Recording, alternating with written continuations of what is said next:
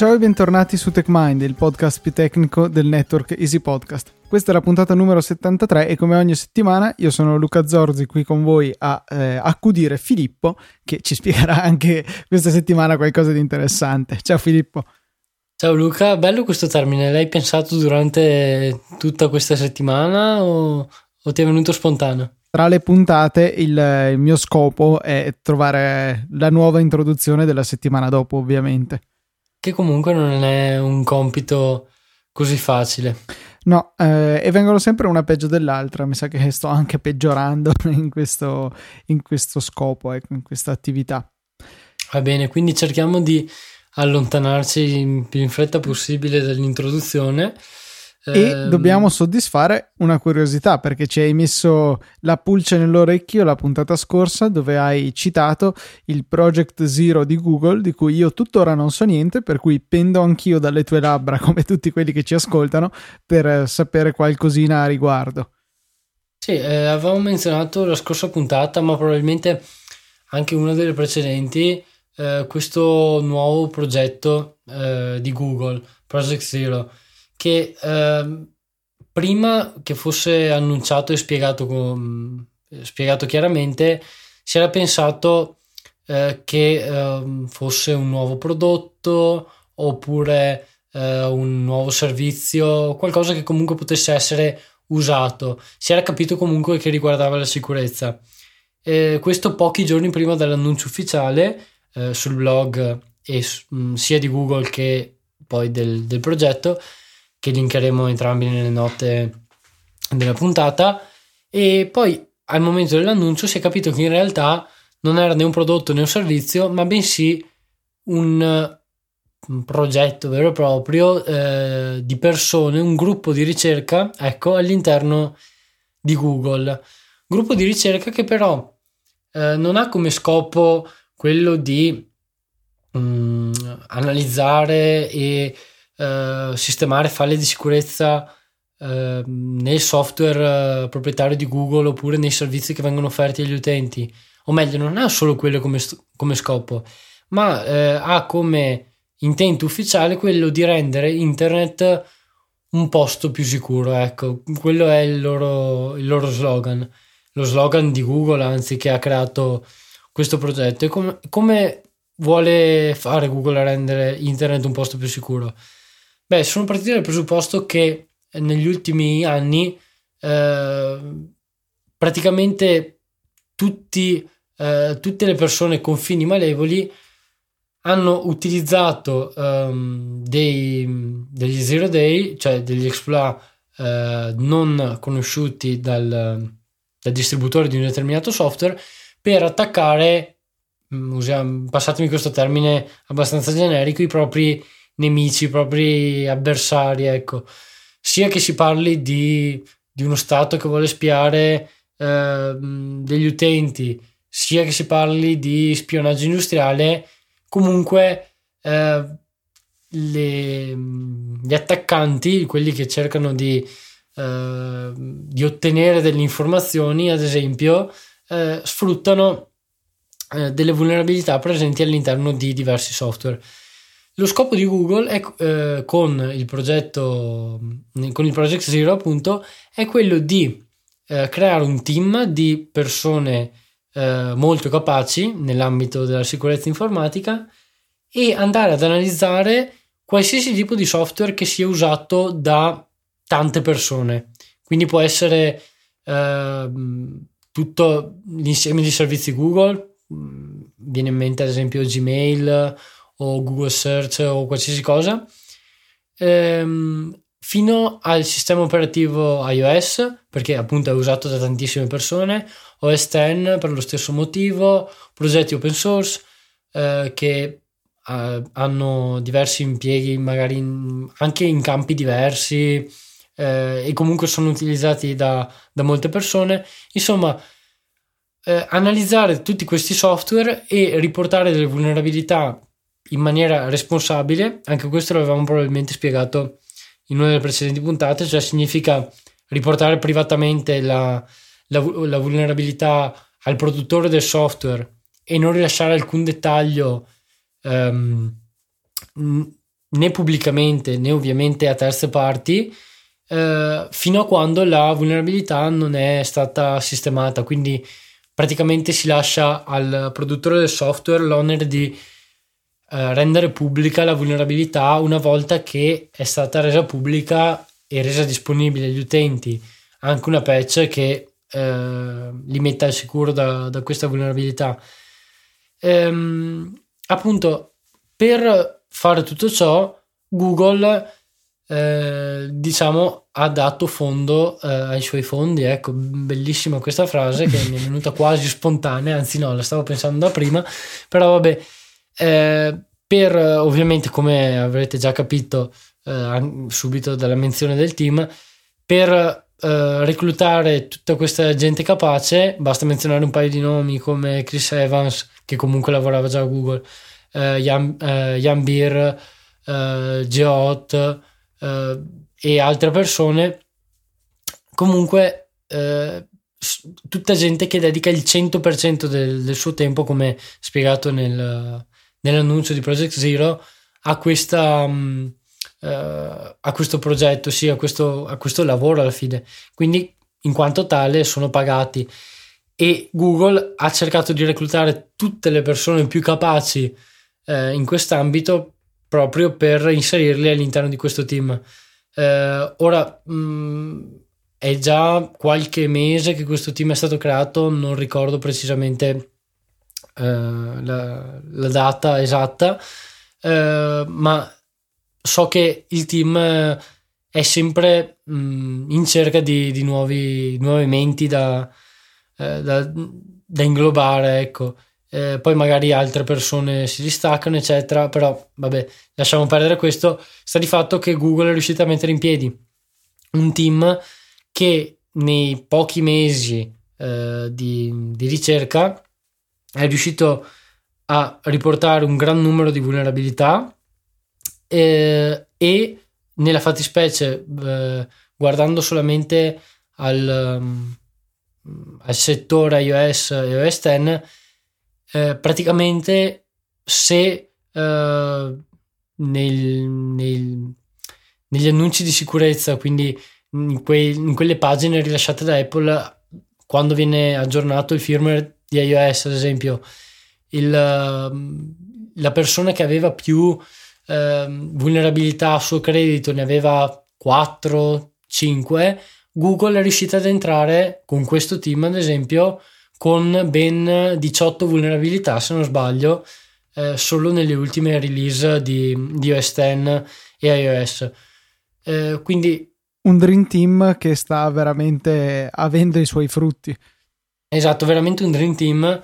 Eh, e l'altra cosa interessante eh, è che per ogni vulnerabilità che, che viene trovata, eh, una volta, appunto, come abbiamo detto prima, una volta che eh, tale vulnerabilità è stata sistemata da, dal produttore del software in questione, eh, gli, i ricercatori di Project Zero pubblicano un blog post, quindi un post sul loro blog, contenente sia un elenco di tutte le vulnerabilità su cui hanno fatto ricerca, sia dei proof of concept, cioè de, degli esempi di, di codice che mostrano come era possibile sfruttare quella vulnerabilità, sia un'analisi magari più approfondita per eh, delle vulnerabilità interessanti, eh, quindi magari una vulnerabilità che è difficile da sfruttare o che non si pensava eh, potesse essere sfruttata, eh, viene mh, mm,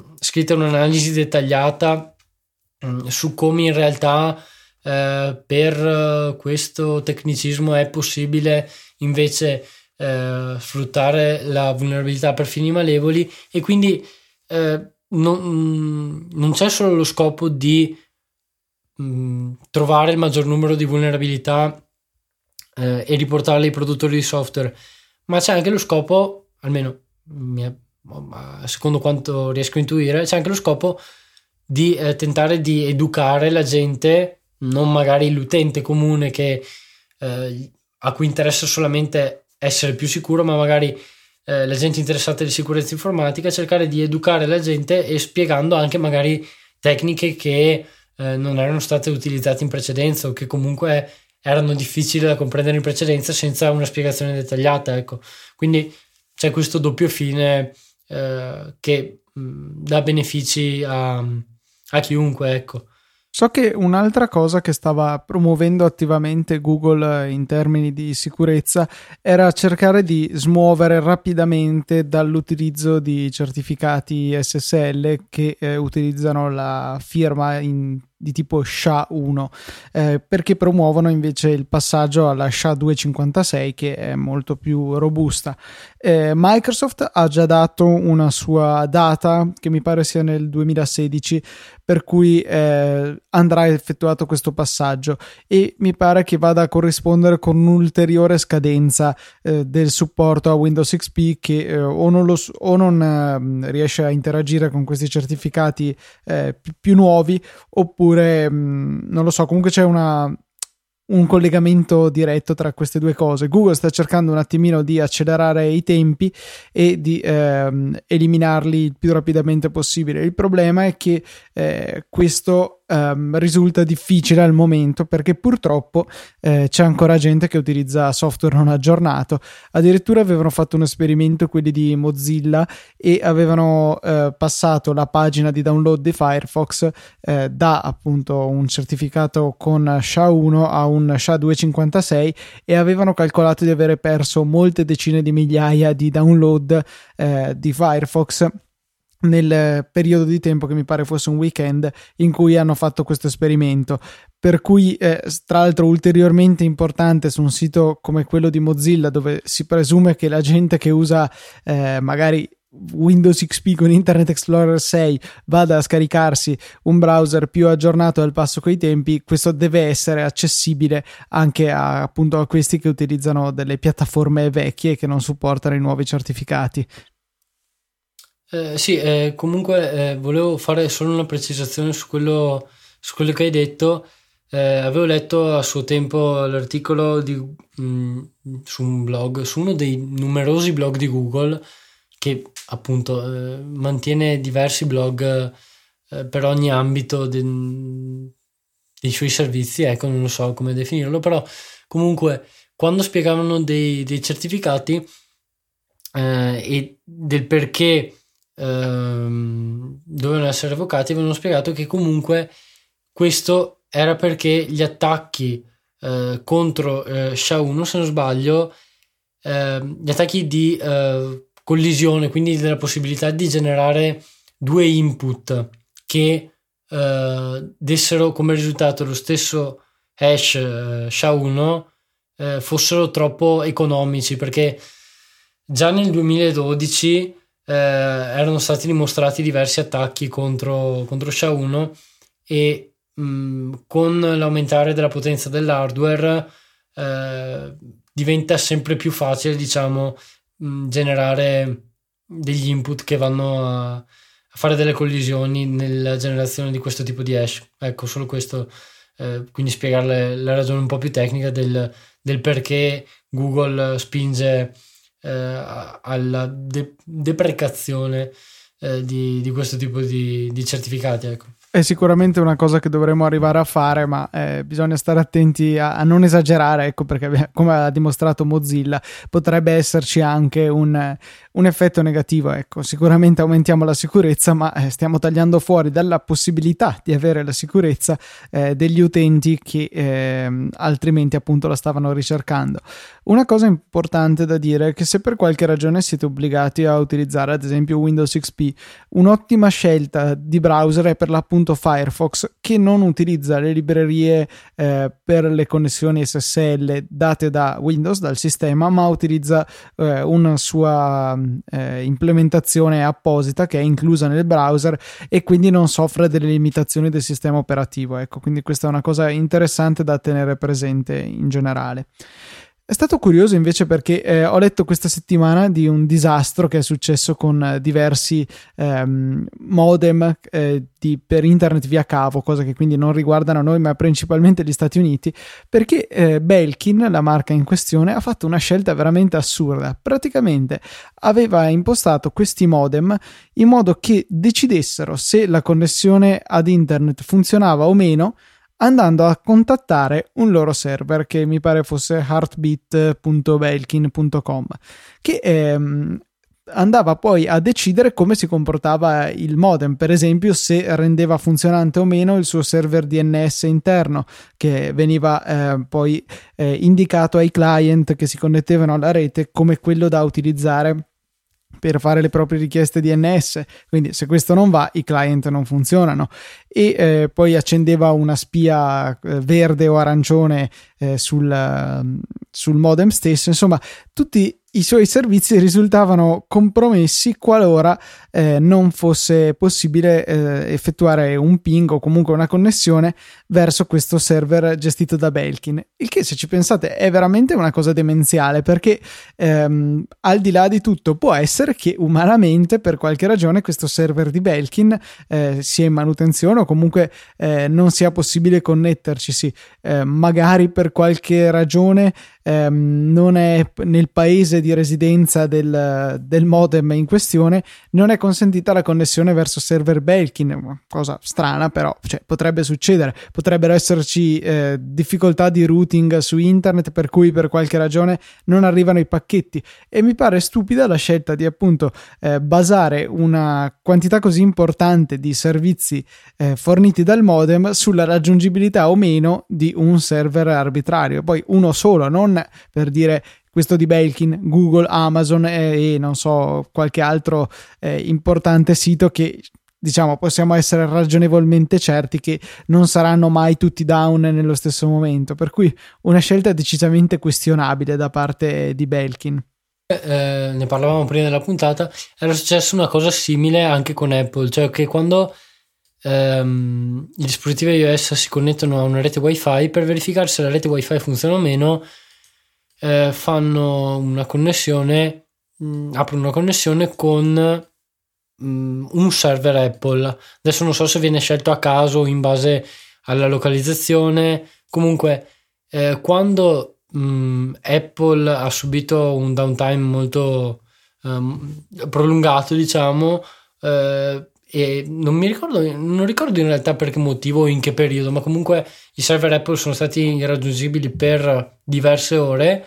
Eh, le persone non riuscivano più a connettersi alle reti wifi perché il dispositivo si connetteva per verificare se c'era internet poi veniva effettuata la connessione a questo server Apple o a uno di questi server Apple e eh, dato che erano comunque tutti raggiungibili ehm, il dispositivo mh, trae le conclusioni che mh, in, non, nella, con, nella, nella, rete non era presente connessione ad internet e quindi rifiutava la connessione completamente. Quindi ecco, eh, sì, ovvio che è peggio la scelta di Belkin perché eh, si fa affidamento solamente su un server, ma comunque anche Apple che eh, ha un'infrastruttura ben più grande, penso, e più distribuita soprattutto, eh, ha, dovut- ha fronteggiato lo stesso tipo di problemi.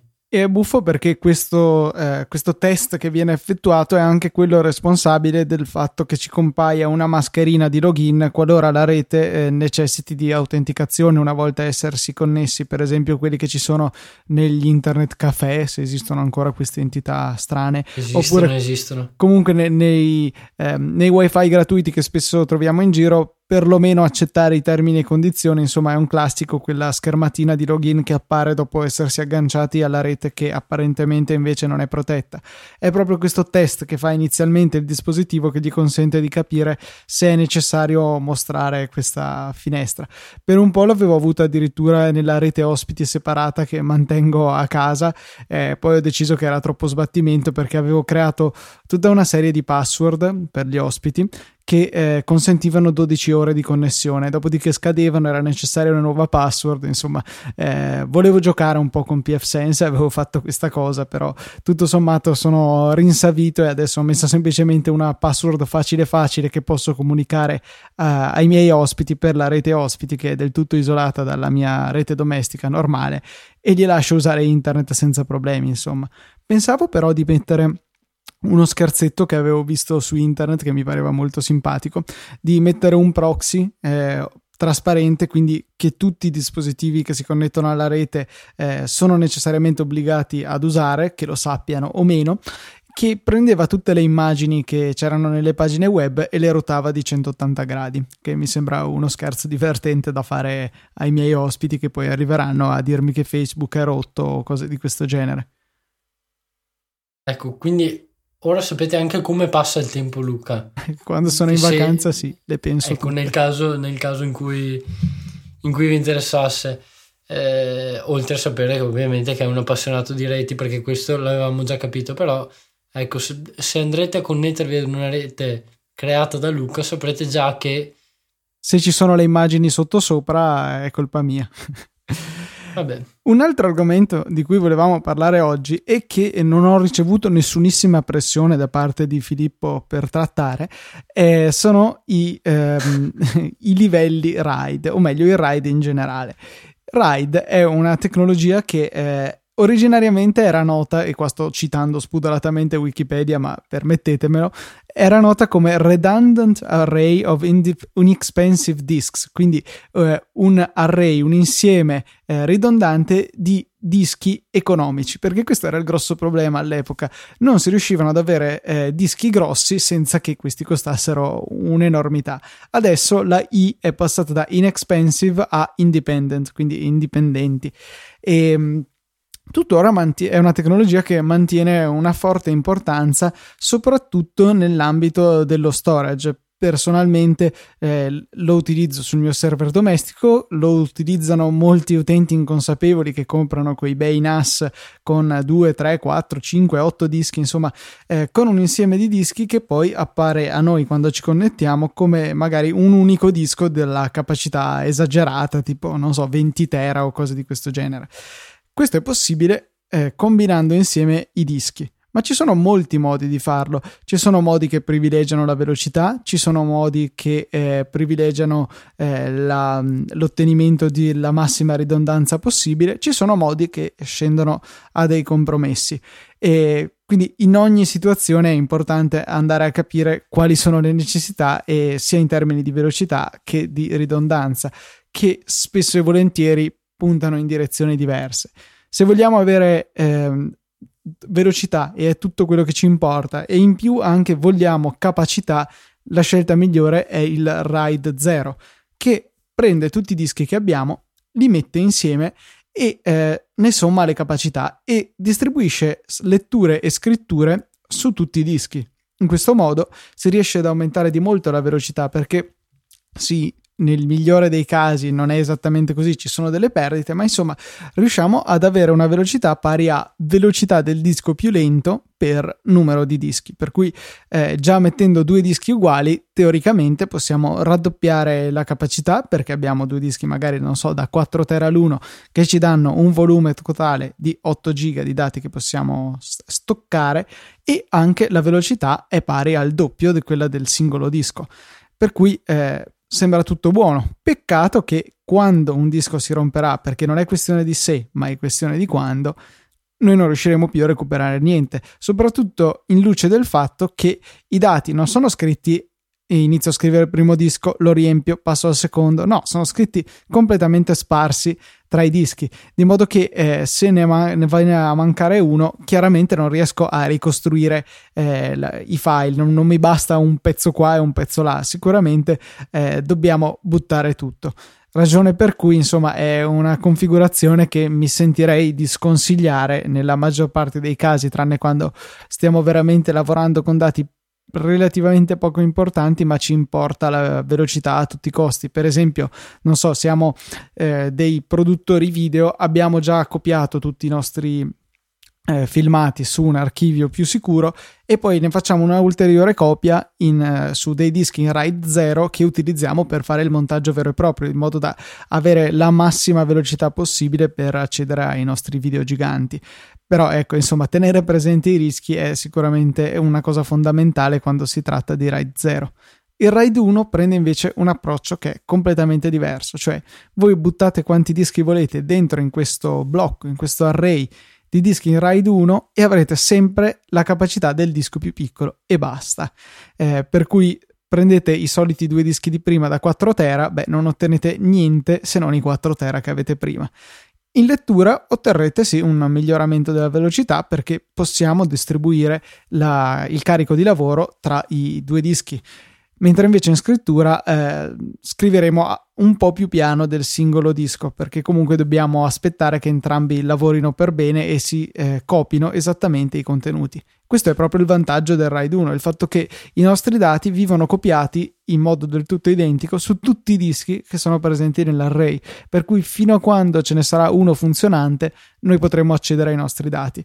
È forse la configurazione che conferisce la maggiore ridondanza eh, però chiaramente è costosa in termini di dischi e eh, limitata dal fatto che noi non possiamo eccedere la dimensione del disco più grande che troviamo in commercio.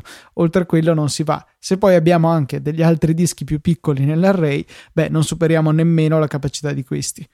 Poi un tempo c'era il RAID 4 che cerca un po' di eh, salvare capra e cavoli, cioè consentirci di avere eh, dimensioni consistenti ma anche di resistere alla rottura di almeno un disco. Eh, il RAID 4 faceva proprio così, prendeva ehm, più dischi, ce ne volevano almeno tre, ehm, e eh, distribuiva i dati su tutti i dischi tranne uno. Quell'ultimo era utilizzato per fare eh, un cosiddetto controllo di parità. In pratica eh, venivano XORrati, cioè, cioè l'operazione logica XOR, che magari poi affidiamo a Filippo nel spiegare che cos'è. Ehm, viene fatta su eh, blocchi corrispondenti, blocco 1 del primo disco, blocco 1 del secondo disco, blocco del penultimo disco, veniva il risultato di questa operazione messo nel disco di parità. Questo però ehm, ci consentiva sì di sopravvivere nel caso eh, un disco fallisse, perché poi dal, eh, dalla parità si riusciva a risalire al dato mancante. Però eh, c'è il problema che avremmo tutti i dati sul disco di parità, per cui tutte, appunto, tutte le parità sul disco di parità. Eh, questo implica che se si rompe un disco è sempre, sempre, sempre necessaria l'operazione eh, di ricostruzione dei dati. Eh, che è computazionalmente abbastanza impegnativa, insomma, relativamente parlando. Eh, mentre invece, se si fa come Uh, hanno poi deciso di fare con il RAID 5, che è la stessa cosa, ma con la parità buttata a caso, sparsa su tutti i dischi, almeno qualche volta riusciremo ad avere già tutti i dati interi, perché sul disco che si è rotto, guarda caso, c'era proprio la parità, per cui i, i, dati ci risultano integri. Poi, chiaro, negli altri blocchi non sarà così, però almeno in qualche caso andiamo a risparmiarci questo calcolo e a velocizzare l'accesso al disco, cosa che diventa particolarmente importante perché chiaramente dopo che un disco è morto abbiamo tutto l'interesse a sostituirlo per ripristinare lo stato dell'array, quindi lo stato di sicurezza. Per cui si fa un'operazione cosiddetta di rebuilding in cui eh, messo un disco sano, questo viene ripopolato con gli stessi dati che conteneva quello che invece purtroppo è morto. Eh, questa operazione richiede di leggere l'intero contenuto del disco, per cui anche una piccola differenza, magari però eh, elevata su 4 tera di dimensione, può diventare rilevante.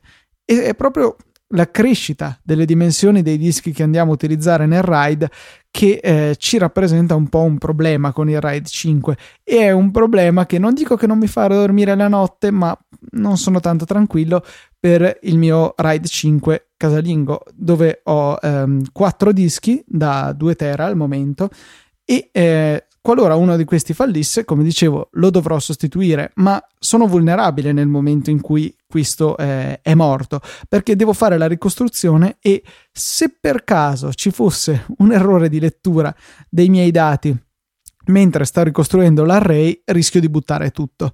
E perdere completamente i miei dati, cosa che mi lascia un po' tremolante, devo dire, perché tutto sommato negli anni ci ho accumulato parecchie cose che non vorrei perdere. Chiaro, poi per le cose più fondamentali in assoluto, per esempio le foto e i video delle vacanze, quelli ce li ho anche su Crashplan, per cui mi sento più tutelato, però insomma, eh, se riesco a evitare l'ultima spiaggia che è proprio Crashplan, sono più contento. C'è poi appunto il passo avanti in più che conto di fare io quando dovrò aggiungere il prossimo disco, che è il RAID 6. Il RAID 6 prende il concetto del RAID 5 e lo raddoppia, cioè ci eh, va a, a, creare due eh, blocchi di parità per ogni serie di blocchi. Quindi come capacità complessiva avremo sempre il disco più piccolo moltiplicato quanti dischi abbiamo meno 2, perché due dischi in totale, per quanto sparsi tra tutti, saranno dedicati al calcolo della parità, di modo che questo tipo di array sia in grado di resistere uh, al fallimento, alla rottura di due dischi, che è una condizione uh, abbastanza rara, insomma, perché devono morire in due in contemporanea. Per cui eh, la condizione più comune sarà che uno solo di questi dischi fallirà. A questo punto posso sostituirlo e posso resistere a un ulteriore fallimento durante la ricostruzione perché ho ancora un, eh, una ridondanza che posso giocarmi. E questo è importante perché appunto il processo è molto lungo e richiede una lettura completa di tutti i dischi, che è un processo stressante per i dischi stessi, perché magari non sono neanche abituati a lavorare eh, così tanto. Ragione per cui ecco, si cerca sempre di più, malgrado chiaramente il costo sia superiore al RAID 5 perché dobbiamo dedicare un disco in più alla ridondanza, eh, direi che il gioco vale la candela, per cui eh, il RAID 6 forse è la scelta migliore adesso sopra i 4-5 dischi, insomma, perché eh, il minimo comunque per utilizzare il RAID 5 sono 3 dischi, due per buttarci dentro i dati e il terzo per la parità. Sul RAID 6 diventa 4 il limite, per cui insomma, eh, se gli array cominciano a contare un certo numero di dischi, magari i dischi cominciano a essere vecchiotti, come nel mio caso, eh, può essere interessante investire qualche soldo nella sicurezza, perché più un disco invecchia, chiaramente, più è probabile che questo vada prima o poi a morire. Perché come anche per gli esseri viventi, anche gli hard disk hanno una curva di mortalità che è fatta U, cioè i dischi tendono a morire o in età molto giovane eh, oppure in età avanzata, eh, mentre invece nella fase intermedia la mortalità è ai minimi. Questo un po' è il cuore delle nozioni più importanti, ecco, eh, per quanto riguarda il RAID. Esistono poi anche delle modalità ibride che combinano il RAID 0 e il RAID 1 per eh, conferire delle caratteristiche intermedie, quindi magari ottenere tanta velocità ma anche ridondanza eh, tramite appunto una combinazione dei due che può essere o fare un mirror, quindi un RAID 1 di dischi in RAID 0 oppure viceversa, fare un RAID 0 di dischi in RAID 1. Hanno pregi e difetti, non mi sembra il caso di scendere così nel dettaglio perché c'è un'ottima pagina di Wikipedia dove vengono spiegate tutte queste cose in maniera, devo dire, veramente semplice. E, ehm, è un'altra cosa da nominare invece il fatto come, ehm, come questo RAID venga realizzato. Ci sono due macro modi in hardware oppure in software. Qualora sia realizzato in hardware, il sistema operativo, eh, salvo i driver che si interfacciano con il controller RAID, eh, vede un hard disk fatto e finito, come se avessimo un normale singolo disco fisso nel computer. È la scheda RAID che si occupa di fare tutto il lavoro del calcolo della parità se necessario, eh, eccetera, eccetera oppure può essere realizzato in software in cui è una logica stessa presente nel sistema operativo in grado di sfruttare i dischi eh, abbinandoli con le varie modalità del RAID che ho citato. È il caso che utilizzo io e utilizzo un tool eh, disponibile su Linux che si chiama mdadm, ehm, mdraid, non so quale sia il nome preciso. Fatto sta che il comando che si usa per gestire il tutto è mdadm che eh, mi consente quindi di realizzare senza la necessità dell'acquisto di un controller dedicato, mi consente di realizzare il mio RAID 5. Nei file system più moderni, come il mitico ZFS, ZFS di Sun, eh, questa funzionalità è gestita direttamente dal file system, che quindi va a unificare due ruoli che in precedenza erano separati, cioè il controllo del RAID e lo stoccaggio dei nostri dati e la loro organizzazione in cartelle e tutte le cose che fa un file system. Un approccio ibrido che consente dei vantaggi notevoli che un esperto di ZFS, quale non sono io, magari potrebbe esprimervi e spiegarvi in maggiore dettaglio. Filippo, ritieni di, che io abbia coperto a sufficienza o dici che manca qualcosa di importante? No, ritengo che tu abbia coperto tutto quello che eh, una persona comune poteva chiedere di voler sapere Mamma mia, che complessa questa frase. Vabbè, eh, tutto quello che una persona avrebbe voluto sapere riguardo Ride e soprattutto tutto quello che volevo sapere io, molto egoisticamente, ecco, perché appunto, eh, pur avendolo detto diverse volte, quando avrò un server domestico e, e, e non sarà mai maniera... abbastanza presto, esatto. Eh, appunto, stavo pensando ad una soluzione per immagazzinare i dati in una maniera sicura ma anche comoda, diciamo. Eh, solo due, due, appunti. Uno, eh, avevi chiesto di spiegare XOR e come veniva trattato, ehm, come veniva trattato il calcolo della parità.